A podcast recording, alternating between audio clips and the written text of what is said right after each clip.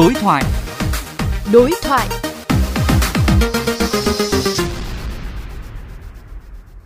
Thưa quý vị, theo thống kê của Bộ Xây dựng, các công trình xây dựng chiếm 50% lượng phát thải, tạo ra 33% lượng khí thải carbon và 40% chất thải rắn xây dựng. Sản xuất và sử dụng vật liệu xây dựng phát thải thấp và hiệu quả năng lượng là một trong những giải pháp để thực hiện mục tiêu giảm 74,3 triệu tấn CO2 tương đương của ngành xây dựng, được quy định tại Nghị định 06 năm 2022. Tuy nhiên thời gian qua, số lượng công trình sử dụng vật liệu xây dựng xanh vẫn còn rất thấp. Đâu là nguyên nhân của tình trạng này? Phóng viên Hải Hà đã có cuộc trao đổi với tiến sĩ Thái Duy Sâm, Phó Chủ tịch Tổng Thư ký Hội Vật liệu Xây dựng Việt Nam xung quanh nội dung này. Thưa ông, vì sao số lượng công trình sử dụng vật liệu xanh tại Việt Nam còn thấp? Theo cái xu hướng chung của thế giới thì Việt Nam đã có cái chủ trương phát triển sản xuất và sử dụng vật liệu xây dựng xanh.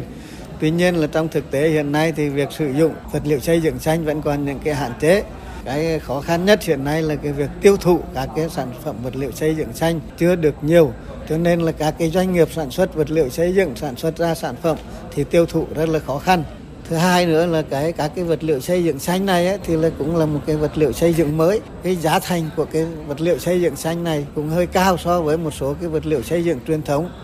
ở trong khi đấy thì người ờ, tiêu dùng và cộng đồng xã hội từ chủ đầu tư đến tư vấn thiết kế đến những cái người sử dụng thì cũng chưa nhận thức được đầy đủ các cái ý nghĩa của cái phát triển sản xuất và sử dụng vật liệu xanh. Bởi vì cái đấy là nó không chỉ là đem lại cái hiệu quả kinh tế cho các cái doanh nghiệp sản xuất, nhưng mà nó còn mang lại cái hiệu quả về môi trường, về xã hội nói chung. Thì những cái nhận thức đấy nó cũng chưa được đầy đủ. Cái nữa là thì một số cái vật liệu xây dựng xanh mà các cái doanh nghiệp đưa ra thị trường có những lúc có những nơi là chưa kiểm soát được chất lượng. Nó cũng có ảnh hưởng đến cái tâm lý của cái người sử dụng. Vậy để thúc đẩy các hoạt động sản xuất và sử dụng vật liệu xanh trong thời gian tới nhằm thực hiện mục tiêu giảm phát thải đã đề ra theo ông cần những giải pháp gì?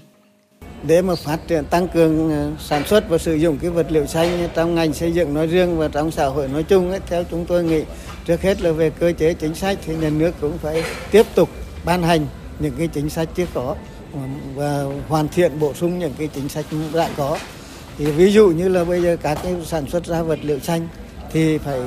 có những cái chính sách để ưu đãi, ưu tiên, giảm thuế chẳng hạn, hoặc là chính sách về đầu tư hoặc chính sách về tài chính cụ thể hơn để cho các cái doanh nghiệp người ta có cái điều kiện để người ta đầu tư. Ý thứ hai là về mặt kỹ thuật, cũng tiếp tục hoàn thiện các cái tiêu chuẩn, quy chuẩn kỹ thuật trong xây dựng và các cái doanh nghiệp thì cũng cần phải đầu tư đổi mới công nghệ để làm thế nào mà giảm được cái giá thành à, để cho cái việc đưa vào sử dụng nó dễ dàng hơn. Một thứ cái quan trọng nữa là phải tăng cường cái công tác truyền thông à, đào tạo để làm làm cho cái nhận thức của người sử dụng cũng như của các cái nhà đầu tư tư vấn thiết kế rồi từ người sử dụng cũng như cộng đồng xã hội hiểu rõ hơn về cái tính năng, về cái lợi ích của các cái sản phẩm xanh khi đưa vào sử dụng.